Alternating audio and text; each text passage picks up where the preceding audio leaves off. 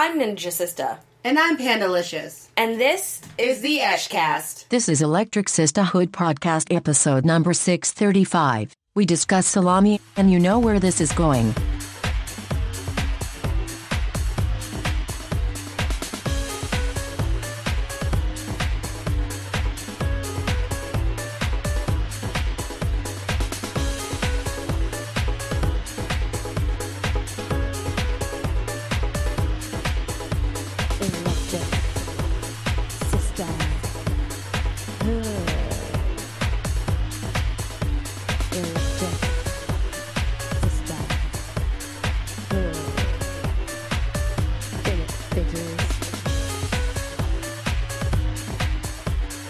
Alright, this is Electric Sisterhood, the original girl gaming and anime podcast. I'm Siri, sitting in for Ninja Sister and Pandalicious. Ninja is in Miami, away from the cold weather of New England, but she promises to be back for next week's show. In the meantime, we're presenting a show with clips you haven't heard before. These are snippets you haven't heard because recent shows have run a little long and they just didn't fit, but we're serving them up for you now.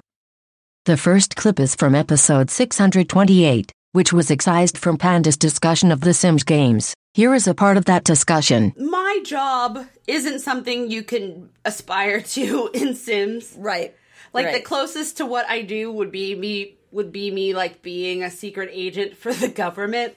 So I decided, hey, I'm funny. So my character in my Sims game is aiming to be a comedian Okay. because I think I'm funny and some people laugh at things that I say and do. So I mean, I've got a funny bone or two.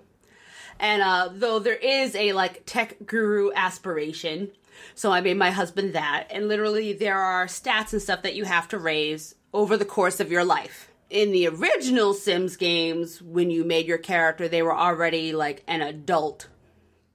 So you didn't have to do school and you didn't have like a bedtime and you just Right. You just spawned as an adult. and Yeah. it was get your career. yeah and that was it but no now when you build your sims at least in sims 4 like you can establish relationships and stuff in the creating of the sim like the setup Mm-hmm. so the first time I make me and my husband, I didn't realize that because I was like, oh, and I have to sit here and romance you all over again, and then we have to get married. And in the original games, you didn't age very quickly because Mm-hmm. you. it's really funny when you think about this. Like in real life, it's like there's no way for me to have my dream career, my happy husband, and a and a baby. I can't do it all. This game is silly. But in in the earlier Sim games, you didn't age very quickly, so you had more time per Right. se. But in the later iterations of Sims, it seems like unless you tell the game to not age your Sims, your Sims age even when you don't play them, which I did not know. Uh oh. So you woke up old. So I so I was playing this game and we're doing we're doing great and like and I made us adults because you can you can go from, you know, toddler, like baby, toddler, child, teen, young adult, adult, elder. So I was trying to live as authentically as possible and I don't consider 30s young adult. I think of 30 something as like an adult.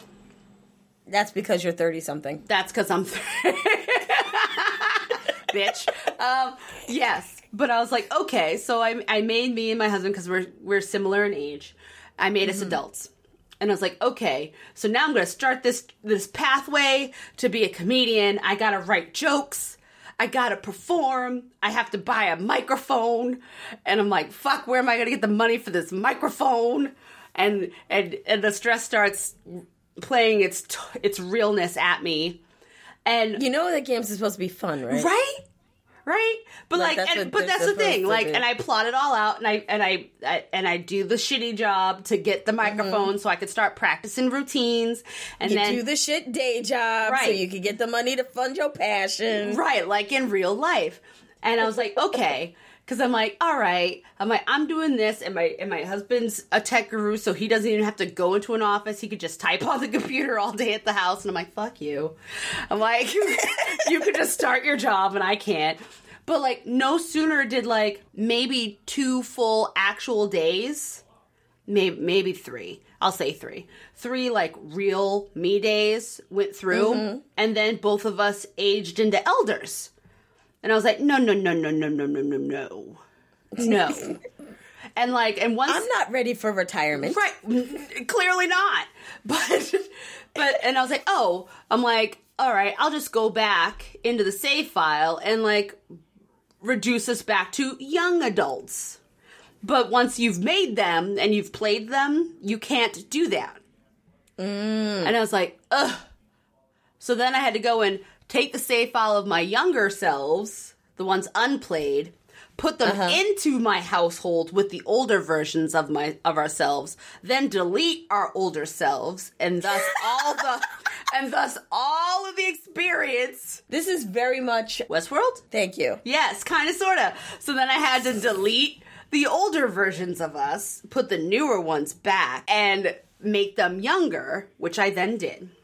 So it's like, uh-huh. okay, and we start all over. And it's like this weird Matrix meets, you know, Hedgehog Day scenario. And I mean, and very much like in Sims fashion, you know, if your skills aren't very high, then you're not great at things. I mean, that's just Yep. common knowledge. My character was initially really good at cooking because, you know, she cooks all the time and so do I. And bitches like to eat and I like to eat. So, you know, Yup. always making me that late night snacky snack. And I forgot that this was not my original me. And uh, she caught on fire and died and like and and the funny thing is is during the whole scenario like it's saying extinguish yourself which i'm hitting the button to do. But because she's so incompetent she can't. And she dies in her kitchen. And mm. my mm-hmm. my mm-hmm. husband sim comes over and like extinguishes us. And he's just like kind of sad which i'm kind of glad for that because i actually don't think my husband would be in real life but then the Grim Reaper shows up, which d- did happen in the original game when when a mm-hmm. Sims died via you know your godly negligence.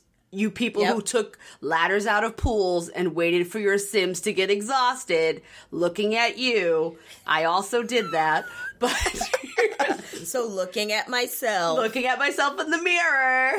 Who, who kills Sims? That guy. But the Grim Reaper shows up and he's just puttering around. And I'm like, can I plead for my life? And I have my my husband Sim plead for my soul, and the Grim Reaper's like, fuck no. Well, he doesn't say fuck, but he's like, no. Mm-hmm. And then there's like an urn in the kitchen, just sitting on the ground with my ashes in it, or her ashes and like my husband Sim is like mortally depressed because he has to properly mourn the loss of his wife. So what do I do? I go back to the creating a Sim. I put I put You a create newer, yourself again. I put a newer version of me in. And granted, she comes back and I link her up to my husband. I'm like, now you guys are married and you're in love and it's great. But he's and and my husband is still mortally depressed over losing his his soulmate. And I'm like, but I'm right here. and then he went to work finally one day, and I'm like, I gotta get rid of this urn in this kitchen. It's really killing the mood, literally. And, Oh, I, and I take it behind the house, and as soon as I plop it in the ground, it turns into a tombstone, which has my name on it. And, Oh no. but then my vengeful ghost came back and began to haunt the house. and was like fucking up my kitchen. And I'm like, bitch, you died in the kitchen making toast. If anyone should be mad about anything, it's you, bitch, not me. I didn't kill you, you killed you. And then I had to get I had to get my soul exercised. And I and I, I can't. This so I had, so I had. I had to get my husband to mourn, and I also had to mourn. And I'm like, bitch, I didn't know her. Why do I care? But this is my house now. my house. So, so of course, like that happens. My actual husband sees this. He's like, "Why is he so sad that you're dead when you're right there?" I'm like, "Cause I'm I'm number two. I'm number two. Number one died in a tragic fire. But In a tragic toast fire. but I'm here now. He just he just needs to call the sadness hotline, which is something you can do in the game when you're really sad. You can call a hotline and talk about how sad you are. Oh my goodness. it was it was pretty it was pretty nice. The next clip is from episode 629 when Panda gave a review of Jordan Peele's movie Us. What do you have for the people in the last few minutes that we have of the podcast? Because So- I've been running my mouth. I've been okay. running my mouth. It's okay. So I saw a movie yesterday. And Movie is not a game. A movie is not a game. it's not a game. Well, I mean, I guess kind of, but uh, let, let me. I know that we I- do. I'ma let I'ma let, let- you have this moment. Let me have this All because it's one. It's one of our own doing. Okay. Doing Okay. thing. Okay, I think I know what it is, so I'm gonna let you do this. So, Jordan Peele from Key and Peele, writer director of Get Out, has released his second movie. I am not gonna see this movie. I am gonna buy it when it comes out on digital because I should support my man with my pocket, but I know what you're about to talk about, and there's no way on God's green earth. Actually, I I I think you would be pleasantly surprised. Actually, if you gave yourself the You know how I feel about jump scares. Y- yes, okay, well, You know how they affects me. I know. So here's the thing: you didn't you didn't see Get Out either, right? No, I own it. I've not watched it. Okay. Because again, I support with my dollars. Okay, so so here's here's the thing, okay? Because I mean, some people were always like, "Oh, Get Out's a horror movie," and I mean, I mean, yes, it definitely has horror elements in it, but I always thought it was far more psychological horror than straight up like you know gory horror or like slasher horror. And coming from that movie, clearly with like a perfect 100% on Rotten Tomatoes and all of the accolades and acknowledgement that got, got out Get Out received that Jordan Peele had a had a standard to rise to and or exceed and exceed rather because you know if if I feel like if the movie I'm talking about which is Us by the way were the same as Get Out, then everyone would be like, oh, he's just a hack. He doesn't know what he's doing. Or, oh God, he's a genius. Sign him up. And I actually kind of feel like he's very much a genius. So um, what you're telling me is you're about to talk about Jordan Peele's new movie Us, Us, yes. Now here's the thing, because with Winston Duke and N- Lupita Nyong'o, who are mm, mm, Mbaku, two of my daddy, favorite human beings. Daddy on in the a planet. Howard sweatshirt, daddy. Anyway, um, Okay, all right. So you're talking about us. I'm Yes, going to mute talking- myself because I do not want to interrupt what you're about to do.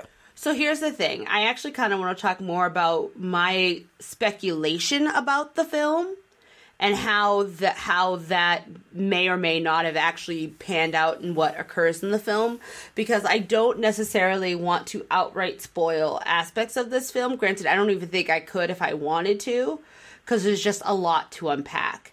So when I first heard one that Jordan Peele was doing a second movie, I was like, hell fucking yeah. Hell yeah.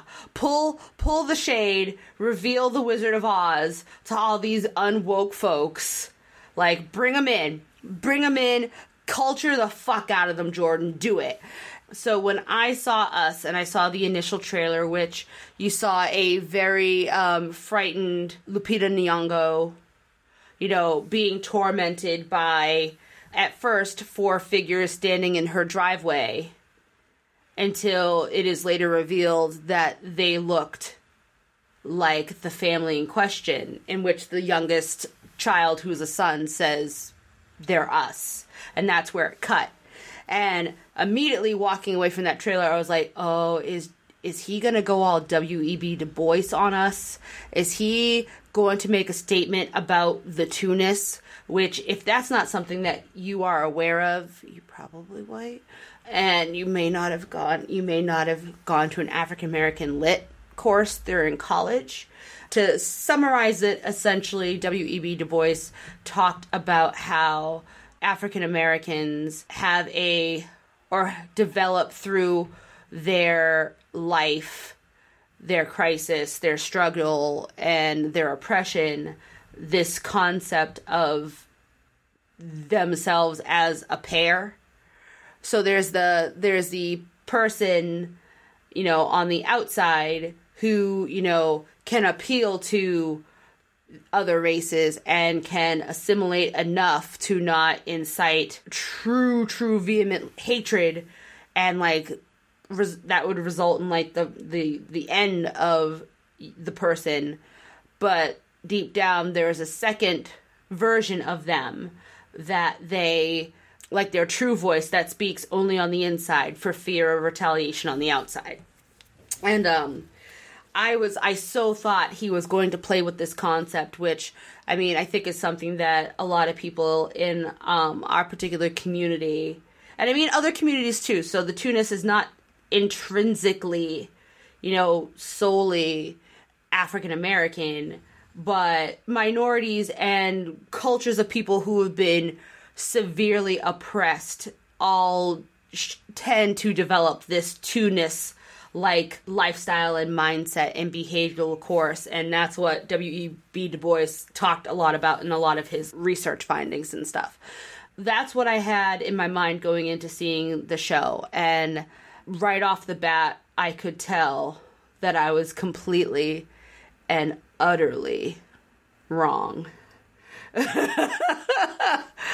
and it Okay.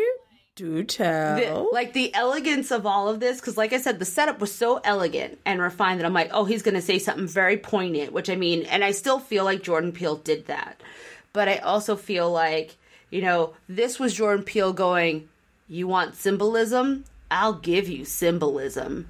And then he symbolismed all over. Like it was like that whole pimp my ride. Like i heard you like symbolism so i put symbolism in your symbolism so you can symbolism while you symbolism. Kind of. Deal. So like every time something showed up in a shot, I was like, I've seen that four times in five other shots. This is going to be important. It's like, oh, I saw that in four shots. That's going to be important. Up, oh, this thing, I've only seen it one time, but I bet that, like, every time the most miscellaneous thing would show up, in my mind, I'm like, that's got to have some significance. Like that does, Yep. that does, that girl over there, she do. Like there was no not looking at everything underneath this giant eye of scrutiny, which I also kind of feel is kind of his thing right now because he knows that people are watching him and he wants us to realize that he's watching us too.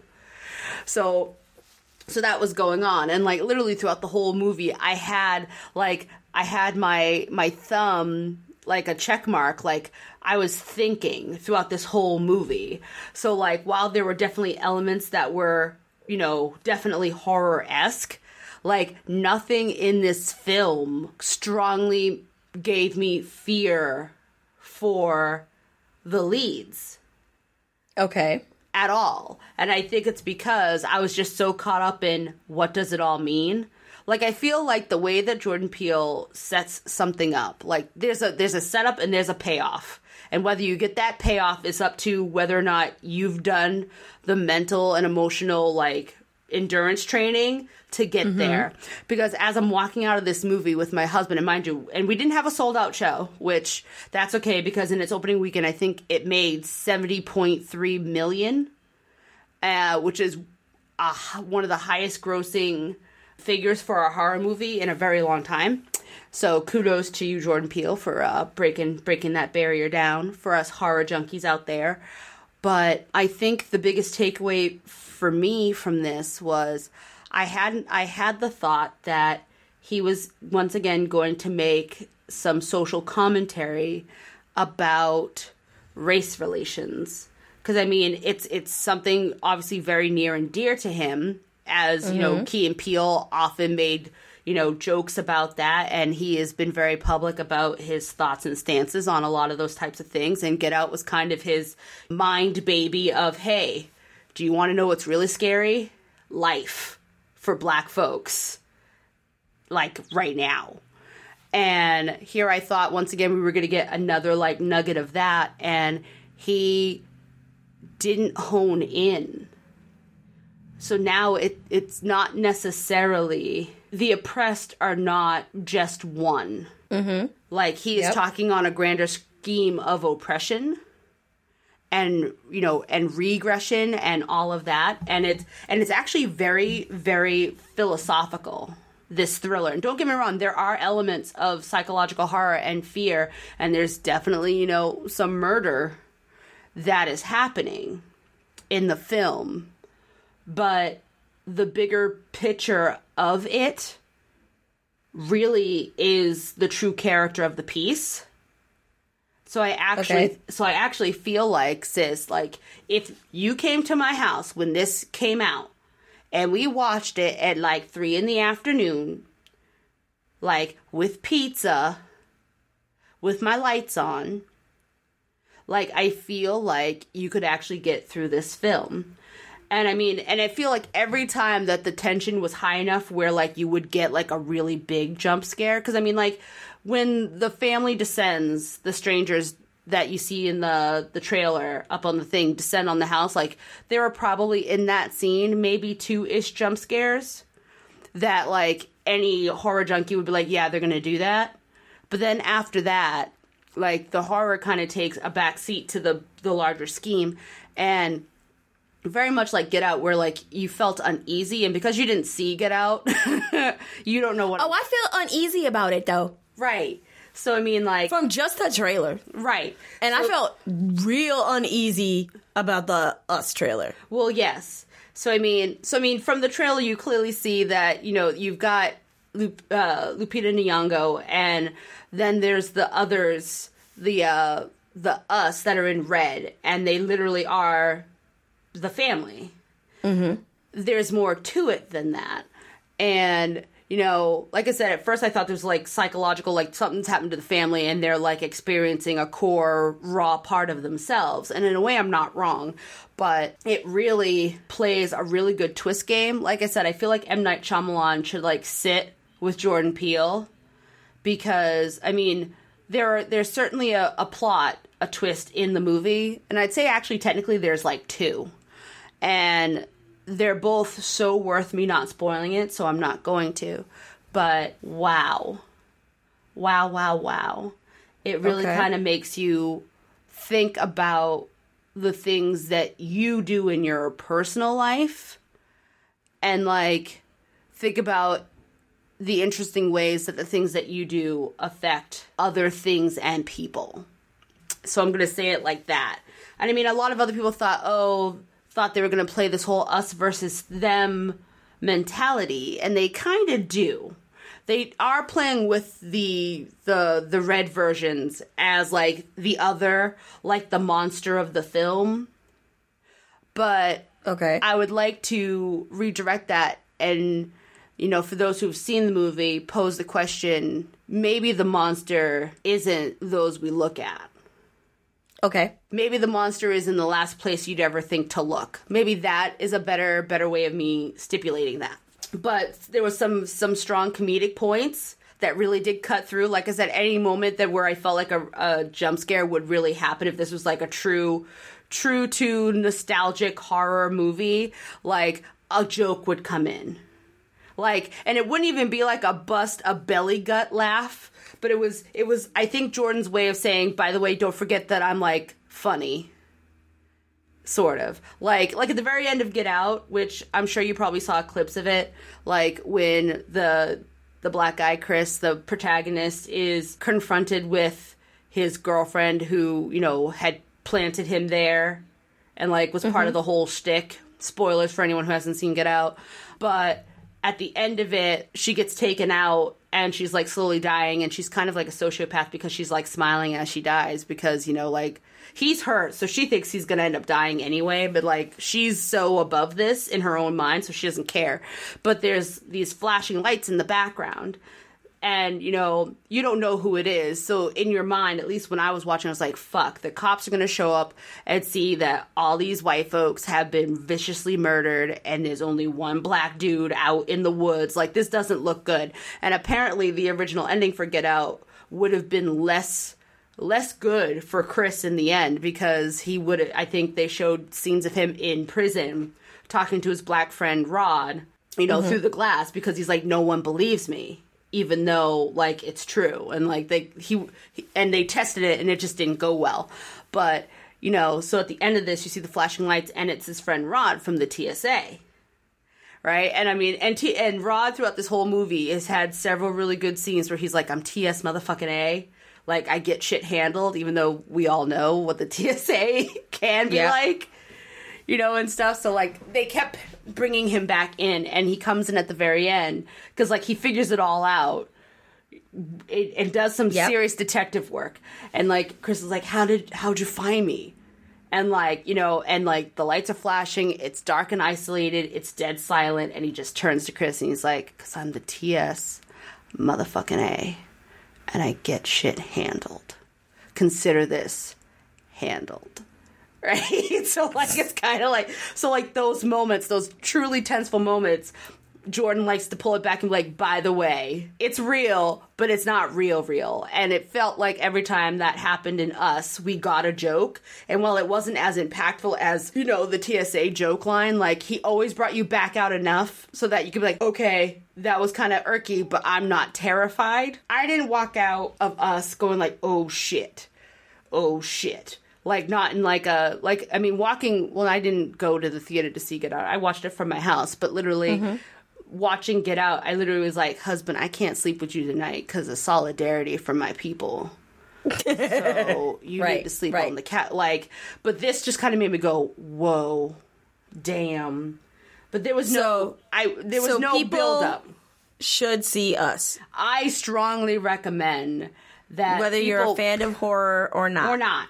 So I mean, like, if you're not, go to a matinee show, go to like a two fifteen show On a sunny day, on a sunny day. Go with like eight of your friends. Plan to go to like your favorite restaurant after, so that you guys can like discuss in circles and shit. Because go home and there's watch a a Disney lo- movie. You know, if you really feel like you need to cushion the blow, watch some Arthur, watch some Vines, whatever you got to do. But it's not like it. I slept really good. Yes, last night. Like I did not, and where Get Out kind of left me feeling like uneasy a little bit because of how real, real it was. And while I'm not saying that Us doesn't paint this in a really realistic way, like if this were to happen, well then fuck, we deserve it. That's what I'm gonna say about that. Okay. But but I it did it did leave a stronger philosophical question buried in my heart, which gives me a stronger appreciation for for Jordan Peele personally, and I can't wait to see what he does with the Twilight show. Because All right. he's, he's got that now. All right, well there you have it. Us, go see it. Go Delicious effing see it. The next clip has Ninja talking about sexism as it relates to the recent Riot Games controversy, this year's Super Bowl halftime show, and other matters. moving right along outside of that noise, there's also been some mm, I don't want to call it controversy, but it's it's definitely like I'm catching whiffs of Gamergate and it makes me very nervous. So there's Oh, again? Yeah, so there's an interview that's been done and it's kind of like a documentary series about all the stuff that happened at Riot and all the claims of sexism and misogyny and all kinds of other stuff. Remember, like, I want to say that it was late in the summer, it might have been early in the summer, where some stories of different women who had left Riot and some who were speaking anonymously because they were still there, talking about situations working their superiors or other people on their team who were male were openly and brazenly sexist in how they treated women on their teams, how difficult it was for women, especially in the engineering group, to really gain any respect or be treated with respect at any point in time, to actually get paid similarly to what their counterparts were being paid, to not be subject to quote unquote locker room talk all the time. Because, you know, many of us in the industry, we've known Riot to be very much uh, a bro space. And the Yep. founders were definitely bro bros, if you know what I mean. And so it wasn't surprising to many of us. The backlash against many of the women that were speaking up and speaking out was. And so Riot released a statement and said that they were going to look, Look into to the situation and investigate. you know, and some people had to step down, some people were reassigned, some people left the company, you know, but they've been very, very silent about exactly what they've been doing internally, just pretty regularly communicating that, you know, they really have been, you know, diving deep and, and evaluating themselves and putting things in place to build the kind of culture that they want to do. And so a trailer for this, I believe it's a three part docuseries episodic thing that's going to be on the web. And the way that the trailer was cut, it I don't want to say victim shamed, but it Oh, but it definitely sounded like you could take it in a way where it sounded like, oh, these broads again are going at it. Look, here we go, guys are filth. After the trailer had gone out and some of that feedback had gotten back to them, I was trying to find of Yeah, yeah, words. yeah, yeah.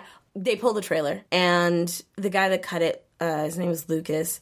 You know, said that you know he didn't really want to imply anything other than you know this this honest look at what was happening, and and didn't mean for it to read that way, and really encourages everyone to you know watch the whole thing. And frankly, I think it was cut that way to kind of draw up that kind of reaction, so that focus and press would be put on this web series that's going to come out because it's hard to sell a web series. So I, I didn't find it very genuine.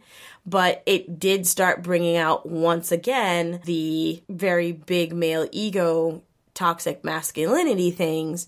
And anyone that was even remotely questioning it and saying, hey, if you feel kind of attacked by these statements, maybe you should examine why you feel attacked because they're not talking about you, but something in this description is making you feel like you are being personally attacked. So maybe look inward and then immediately the very sexist, you know, you're not even part of this community, you're, you're not part of what we are, you don't know anything, sit down, shut up, make me a sandwich you know, stuff started running and then it going off into the deep end where it becomes even more super negative. And it's just really disheartening again to to kind of be back in this place of once again having to defend a stance of it's not my sex is better than your sex. It's that my sex is just as equal as your sex. Just like my race is just as equal equally your race. Your- just as like pick the thing off the list we're all in this pot together. Okay, we're all potatoes. Okay, ain't no celery. Okay, we're all potatoes. We're all desirable. Okay, and what most people are saying is, hey, most of the guys working at this particular organization were not subject to females in a position of superiority making sexist jokes in their direction that they just had to suck up being forced to go out on outings because if they didn't, they wouldn't be seen as a team player, and that would affect whether or not they actually got bonuses. Like, Guys didn't have to put up with that. So all we're saying is, hey, maybe, just maybe, things aren't equal, and we should look at making them equal. Like two people with the same title, with the same experience, working on the same project, should be making the same monies. What? That's all. That's all. That's all. Hmm. And I think that that's, you know, a fair thing to look at in a company. Are we efficiently staffing projects and are we efficiently and equally paying people for the work that they do? That's a fair thing. I agree. It does not sis. require I strongly get in agree. the kitchen, make me sandwich type statements. So it definitely brought back, you know, shades of Gamergate for me. Um, and seeing those reactions, and I actually had a friend reach out to me through Messenger.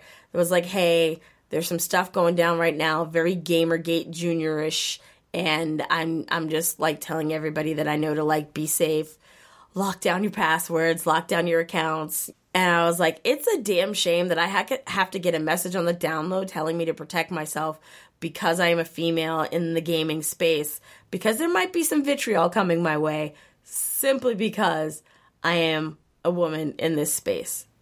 And it's so infuriating right where like you're coming off the back of the Super Bowl where Microsoft aired another one of their inclusive labs game controller ads showing kids with different disabilities being able to use the controller and play games and talk about their experience playing games and even having some of their their parents which I'm going to admit I got completely completely teary-eyed when the parents of one of the kids were like you know we were really concerned for our son you know as far as you know how people would treat him you know because he's just a kid.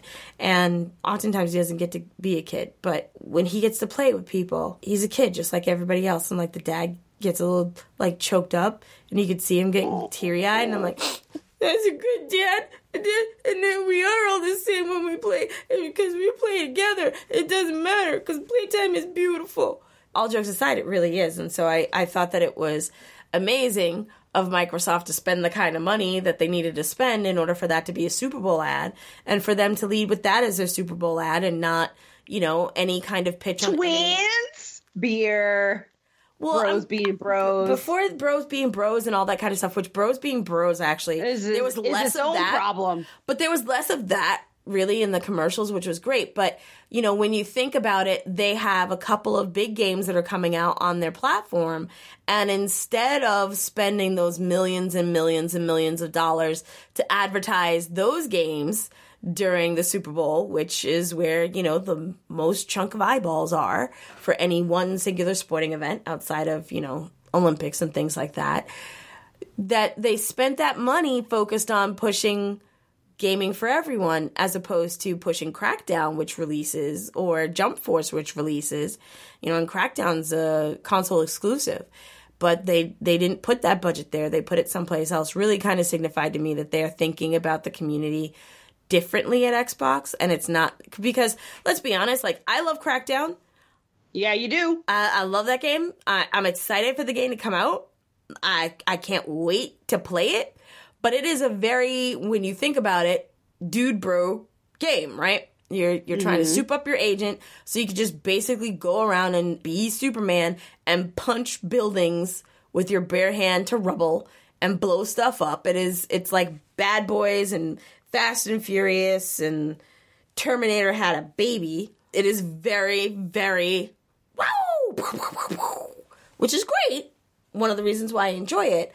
And it would have fit in very well, especially with Terry Crews, who at one point in time did play in the NFL. It would have been very easy, simple, and frankly, if I was on the marketing team, probably would have been a slam dunk pitch for me that that would have been the game to lead with to do the ad. And so I just I give Microsoft a lot of uh, credit for for going with that angle as opposed to the dude blow bro blow him up you know, it, it definitely shows that deeper thinking was going on with the marketing team, and I respect that. Also, go Pats. What's up? Dynasty continues. okay, I, I'm dude. I'm I grew up north of Boston. There's no way I'm not slipping one of those in. I'm It's not good at sports. I'm not. I'm not a good Bostonian, as I think I've said several times on this show. Like I've never You been like to a ball. games. I, I, ah. Like I, I, I will watch Puppy Bowl faster than I'll watch the Super Bowl. I Yo. do like the commercials. I heard the uh, halftime show was a bust, and there's a whole there's like a meme now of uh, white dudes putting their state on their belly because you know Adam Levine has a California tattoo on his belly. You know, I don't. like- I don't really want to get into Adam Levine because then I have to get into Janet Jackson, and that's not this podcast. But I do want to get back back into game stuff because uh, we could spend a whole amount of time really tearing that halftime show a new asshole. Uh, it could almost become its own podcast series. Um, if you haven't seen it, watch it. It's a train wreck of a halftime show, and it just made me wish that Prince was still alive and would just come back and just always do the halftime show. Period. And R.I.P. Prince. Okay, Next, Ninja goes on a tirade about which games deserve to be included in last year's Game Show Awards. Okay, and it's my GOTY game of 2018 because it's been out for a big fucking chunk of 2018 as opposed to at the time that the Game Awards come out. I don't think Red Dead will even have been out a month because it came out on what the week before Thanksgiving, Right. or was it the second week of November? Uh, Because it came out on a Friday. I remember that, and I can't remember if it was before Veterans Day or after Veterans Day. But I think I, it was I don't rightly remember. Yeah, I would have to look it up. But I mean, that's just again, this is where I go, this is bullshit. This this this one actually has me bullshit. Because that's just not fair. It's just not fair. I I agree wholeheartedly. I agree. I mean, out of out of all of them, because I've I've definitely seen Celeste played. I believe my husband played Celeste for quite a while, and I was very intrigued with what was going on with that. I mean, I definitely, like you, believe it should have been in that category as as for God of War. I don't. I don't believe Odyssey really should be should be in that lineup.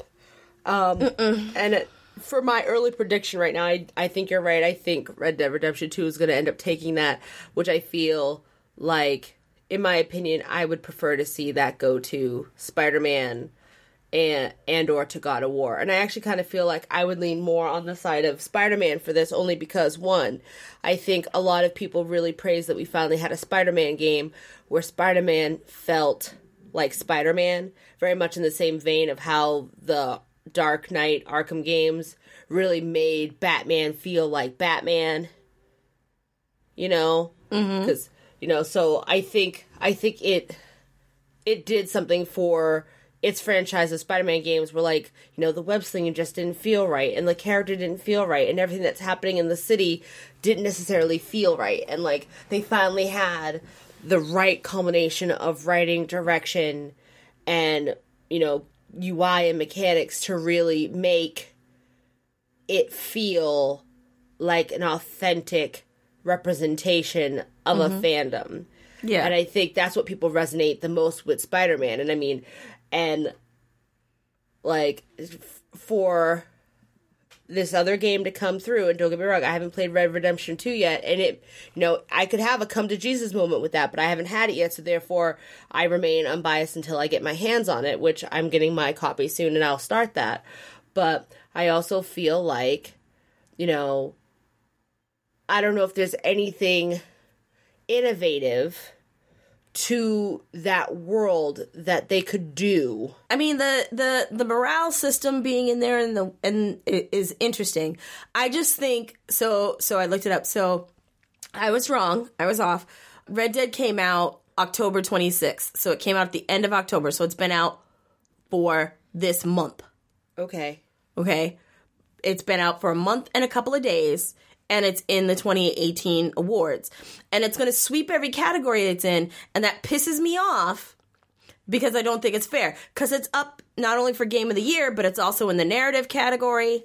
And we'll talk in depth about all of this stuff, but it's up in the in the narrative category against Detroit Become Human, Life is Strange 2, God of War, and Spider-Man. It's in the GOTY category which I don't, you know, think is cool. It's in the performance category. So it's uh, Roger Clark is up against uh, Bryan Dechart, uh, who was uh, Connor in Detroit, and Christopher Judge, who was Kratos in God of War, and Yuri Lowenthal in in the Spider Man game. Okay, like it just it's. I don't think it's fair for it's up in action uh, adventure. So. Spider Man's not taking that. Neither is God of War. Neither is Shadow of the Tomb Raider. Like, there's just a. I don't think it has enough time. No, I don't think And it's so, to your marinated enough. point, you know, like, it's an art direct. It, and don't get me wrong, it's an amazing game, but it's been out a month. Okay, being out a month before the award show happens in the year to say that it's the game of the year when it's only been out for a month I don't think that that's cool. So to your point, I do think that, you know, for Jeff and his team, I really, really, really, really, really, really need But them at the to same like time, though, sis, like, do you, do you, you know, in his position and his team's position, put your foot down with one of the biggest and long standing because in the wake of all this, you know, in terms mm-hmm. of big houses, like yep. many have rock stars is a big house. Yep. Like, do you say no power that be halt? I And think then you and say then and then upset that beehive? Like I you don't think come you for say- Beyonce. You don't come for Beyonce. First of all, you don't go for the BeyHive, and I wouldn't do anything against Queen Bey. What all I'm saying is, is that Rockstar's if like you the, make it, is like the Beyonce of games. uh, no, they're not. No, they're not. You can take a step back, sit down. No, they're not. Um, Sorry. So, like, they come out with a game once every seven years when they're finally like, eh, I think we're done making billions with this thing. Cause when was the last new Grand Theft game? I mean, When was the last Red Dead game? So no, they're not. Beyonce be coming out with the hits all the time. So there's no true. comparison. Okay, take it a step back. I think that as long as you're fair across the board and say, you know what, in order, because like every other awards show does this, in order for your thing to qualify, like it has to be out for this period of time before the award shows happen. And a month just isn't fair. Okay, so if you say your game has to be out, it has to be out for at least a quarter before the for award. at least fuck it for at least th- 90 days before the award show hits in order to be qualified for that year because i'm not saying it shouldn't qualify for a game show because it should but it should be up for 2019 not 2018 because it came out in october and the award show is in december the first week you will have been up for like a month and two weeks You're not and don't get me wrong, wrong, sis. they've had crazy great sales. Okay, but crazy great sca- sales does not necessarily mean game of the year. I mean, there's no category that says made the most money. Right. You want to be like balling out of control award? Like do that. Have that. All I'm saying is you got to be fair. So like if you were just like across the board, like this is it. This is what we're setting in stone. These are the guidelines. Cause it's your award show. You can make the guidelines whatever you want.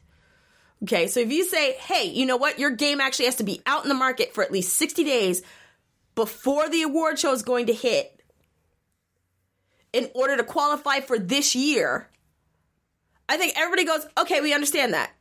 So like after this year, I'm not saying boot it out now, but I'm saying like after this year for 2019, they should be like, hey, we're changing things up because we want this to be a fair thing. So everyone should consider this that in order to be considered for the current year's award show, your game has to be out like live, not golden master, but actually out, purchasable to the consumers for at least 60 days before the award show airs. And the award show is going to air between this date and this date in December. Because it usually, you know, it was within the first two weeks. Yeah, but you you do you do realize that if you stip- if you stipulate something like that, that there are some there are some people who would not be up for consideration for For that year.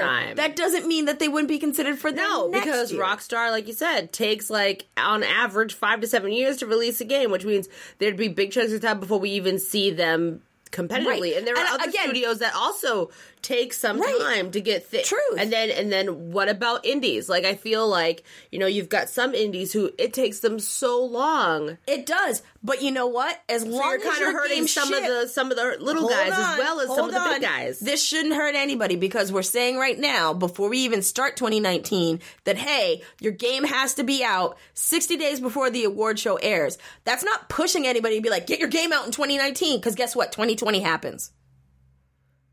All I'm saying is, Well, I mean, a month of your game happens. being out shouldn't allow your game to be entered into the game of the year category. That's all I'm saying. okay. I have no problem, like I do, but I can get over because I can understand. I have no problem with Red Dead Redemption being in so many categories because it does look like an amazing game.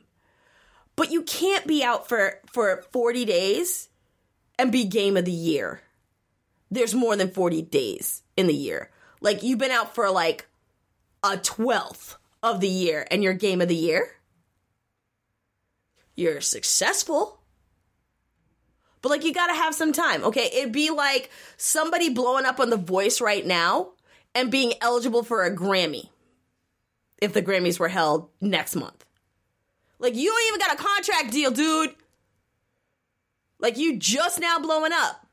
So all I'm saying is I don't think that it's fair for a game that has less than 60 days.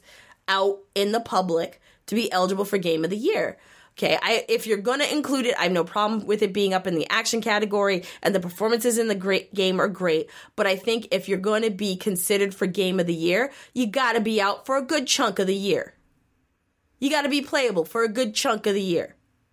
That's all I'm saying. Okay. Now, what that chunk is, I don't know. We can have that conversation. Is it 60 days? Is it 90 days? I just think it should be more than 40. I agree. That's all I'm saying. Okay. Because they announced categories like a week ago. So again, the game was out for less than a month. I'm sure there were, there was always going to be the intention of including certain games into this. In, Dude, in, I, in this. I was sure that they were going to include Red Dead Redemption 2 in Game of the Year before the game even came out. Because, like, we knew what the ship date was going to be. So I'm sure it was already going to be in this category. Like, in all honesty, I'm pretty sure that every single game that's in the category was like, yeah, this is going to be up for Game of the Year for sure, before the games even came out. Probably with the exception of Celeste. I think Celeste was kind of a sleeper hit that popped up and they were like, we got to put it in here because it did so well. And it is so beloved. Yeah. But, like, the hype for all those other games pretty much dictated that they would be in here. So, all, all I'm saying is, I think that in order to be fair, your game should be out for more than 40 days. Actually playable by people because people are supposed to determine this. And so what's going to happen is because it is an open vote, you can go to the to the website right now and vote in every category. Red Dead's just going to sweep every category that it's in. Because everybody's playing it right now, so the memory is fresh cuz it just came out. right. And that I think is unfair. Okay, that's like the hot it boy of the moment getting like all the endorsement deals because he's the hot it boy of the moment. Even though Beyonce been slaying forever. I'm really upset because I found out too late that Ruby Rose was doing a set here in Boston because I love Ruby Rose for many, many reasons, not just the fact that she's sexy as fuck. I mean, a bang, bang, a bang it a bang. I said, I a said bang, bang, bang, bang, bang. I, I actually like some of the DJ sets that she's put together. So she was spinning uh, at Royale here in town, and I didn't find out about it until an hour into the show. So I was really upset because I was like, I maybe would have gotten out of my pajamas and gone out on a Friday instead of being lame. But that didn't happen. What are you gonna do? I mean, if I had known, because I was in Somerville on Friday night, you could have told me, and I would have been like, maybe I'll meet you there. But then I was like, nah, I'm just gonna go home. you don't meet me no place unless you come in already. Let's let's not play. If, if you and I don't already have plans, and I hit you up and I'm like, let's do this. Your response is, okay, or can we do this some other time? That's typically your responses. Yeah, but I was already out, so like that's my thing. Like if I get if I get to home base, and it's like Yeah. if I get if I get to home If I base, get to home base, I'm taking a nap. like What? and not even that like if and this is this is just a trick of the trade for i'm feeling like most women i'm just generalized. if this is not pending to you that's fine but in my experiences as a lady Oh, Like, a lady. a lady a woman with a vagina Uh huh. like my day could be super super hard and if i have taken my bra off if Oh. the bra is off No, i am not a- going nowhere I'm gonna tell you right now that is that is primarily a universal truth for just about every woman on the planet. When when the bra comes off at uh, home, like Like, that's you, you're done you, are done. You're not going back out. and then and then if i'm going back out i'm You're- getting like you're I'm not. get- i'm get, no if i am which there has You're getting been in your pajamas to go to a drive-through real quick. Like if I have to put on a bra just because I'm wearing like a mesh t-shirt, like it's like the frumpiest sports bra. like I ain't trying to attract no attention. I'm just trying to get my BK and go home. right. But if someone catches me and I have to talk to them, I don't want to look like the people of Walmart. You know what I mean? Like Oh. there's some oh. decorum to me. See, that's why you always got to keep a hoodie nearby, so that way, Like a tight fitting hoodie just to hold the girl. No, it doesn't even have to be tight fitting because you're not getting out of the car. You know what I'm saying? So you just need to have a hoodie to throw on real quick. Ball cap, boom, BK run, done. Nobody can see your eyes, they can't recognize you. It's dark, they can't recognize your car. No, no. Look, if I'm going back out, I don't want to be messed with. I am going so incognito.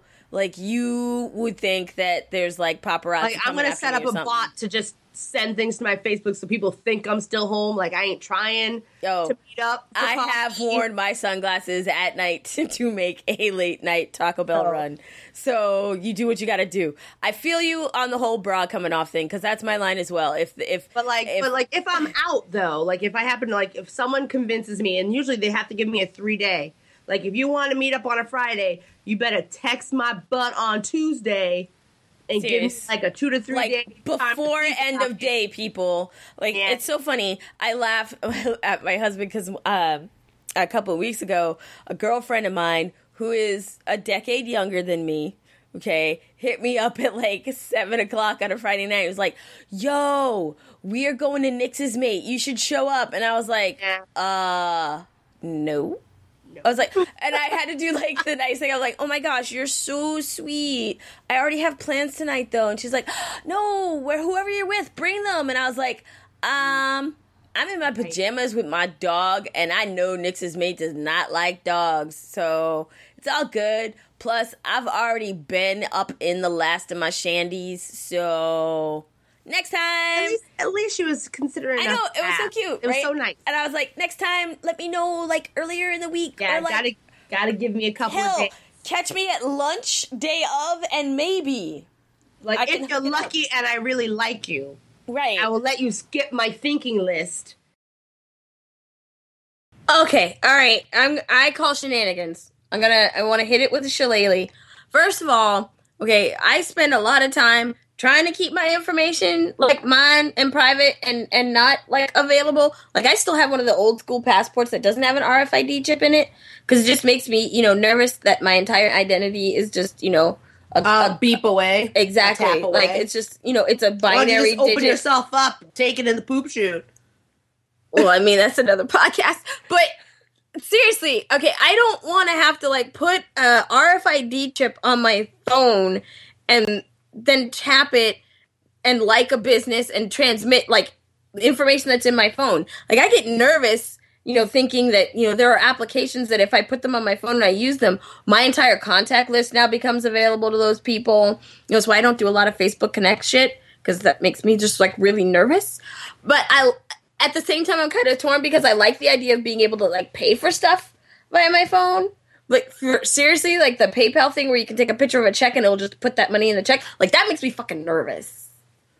Like, what do you have a douchebag friend that's like, "Ha, I just took a picture of your checkbook." Yeah, exactly. Fuck that shit. Yeah. So this kind of makes me leery in that same way. I don't want to have to put a sticker with an RFID chip on the back of my phone, tell it that it's okay for it to send my information over, and then be tapping like random terminals. And then what if you're what if you're that person who fucking gets their phone stolen or lost and someone's using your information and your money? Like seriously, I don't want to get emails where I can be like, "Oh, thanks for returning AsianButtSuts4.com." I'm like, wait, no, I didn't. I, all I did was go out for some miso soup. What the fuck? Like that makes me really nervous. Like, it'd be really kind of funny if you go into sushi and you tap it and they give you like you know a coupon for Asian porn. I think that'd be kind of funny. That would be funny. Asian fish for Asian fish. But dude, that would be funny. But here, here's my my my my fear is that you know I go to pay for dinner at like you know Cheesecake Factory or whatever. Yeah, I get home and now I'm I'm automatically signed up for their newsletter and I'm I've liked their page on Facebook when I didn't really have any intention of doing that. All I wanted to do was pay for it,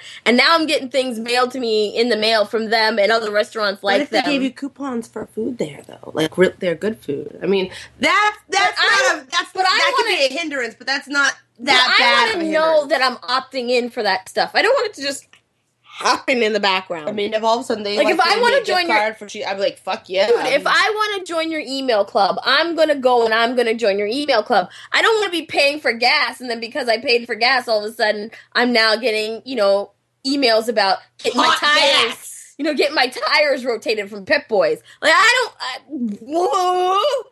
I, no, do not want. If I put my friends in this Well, room, your friends are different. if I put Well, my hey, friends, hey, hey, let's let's And I- qualify this. Your friends are not the typical twenty-something white dude. girls too. Right. Yeah. Okay? Because the typical 20 something white dude knows about the pit bull and is familiar with this stuff.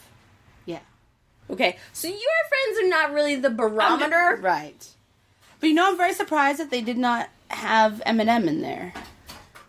I was too. Just a little bit. like I would have thought would've- that, you know, Because that, that would have just been, uh, you know, that should have been like the finale song because he can spit. yeah, I'm I'm I, I'm I'm surprised by that as well. That's right, because really they're, probably gonna, they're probably going to bring I mean, it's probably going to be his DLC, but I would have imagined that Because, man, I could. M would have been on disc. I mean, there's so much you can pick from. I mean, Stan would be a great duet one for sure. You know, my I mean- fault. I can do my fault. See, I can do that. I can fuck that shit up. Yeah, Okay, I Um, said it. You know, I mean, my name is.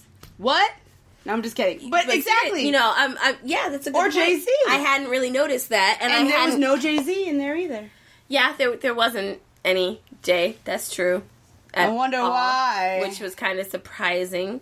You know, Maybe he'll do a giant downloadable compact. You know. Well, I think that probably the reason why you don't see M and J is because they're tied pretty tightly to DJ Hero, probably. and so that may be now Yeah, as but they have. But there's it. only certain songs from them on the. Well, maybe in the second one we'll hear a lot more from well, them. you gotta remember, you know, they did the branded uh, Renegade thing, and then they re they issued the album, and then there are two sets. There's the Jay Z mix up set specifically that's pointed out in DJ Hero one, and the same thing with um, M. There are a bunch of tracks that are mixed with Eminem Yeah. songs.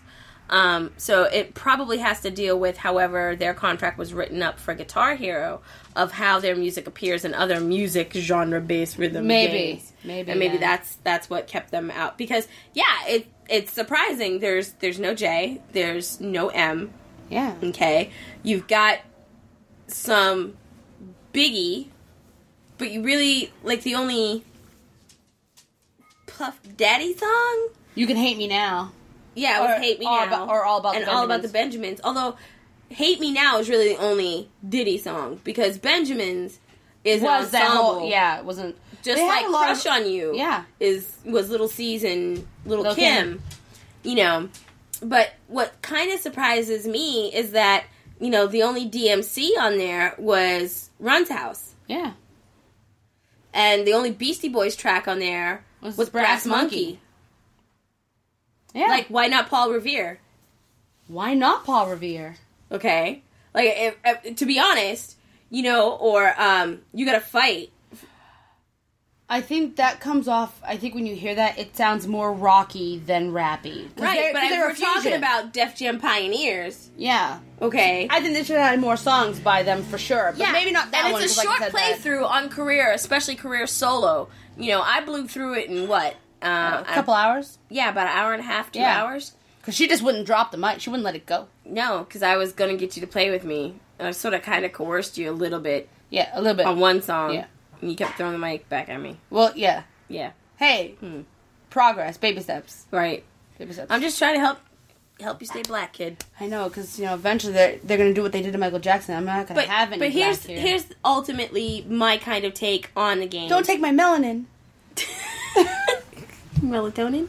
Yeah, that That oh, too. Yeah. melanin, your melatonin. You don't want to. You don't want to lose it. No, Yeah, I don't. I want to keep it. Finally, the girls talk about products that can be purchased at a delicatessen, but I don't believe they're discussing lunch here. Just just put your big old first party dick on the table, and make me and make me go. Oh, that's oh. big, and it's got some girth too. Ooh, Ooh, and it curves just just a little bit to the left.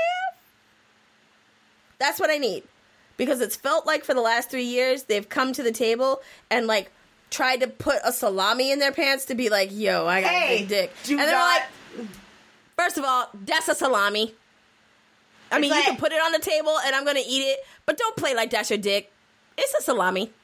Right, because then you'll give me really, really bad expectations that I can Right. like bite through penises. and I really shouldn't because you go to jail for that. Don't don't bite. Don't don't bite. I don't want to go to jail, but don't put meat in your pants that can be consumed. All I'm saying is put up or shut up. And that's what I need from. I mean, from you could have just said year. that instead No, of. I like the big slinging dick metaphor. I mean, sure. because I'm all out of coffee. and with that, we have no more time for the show. Correct. So if you enjoyed,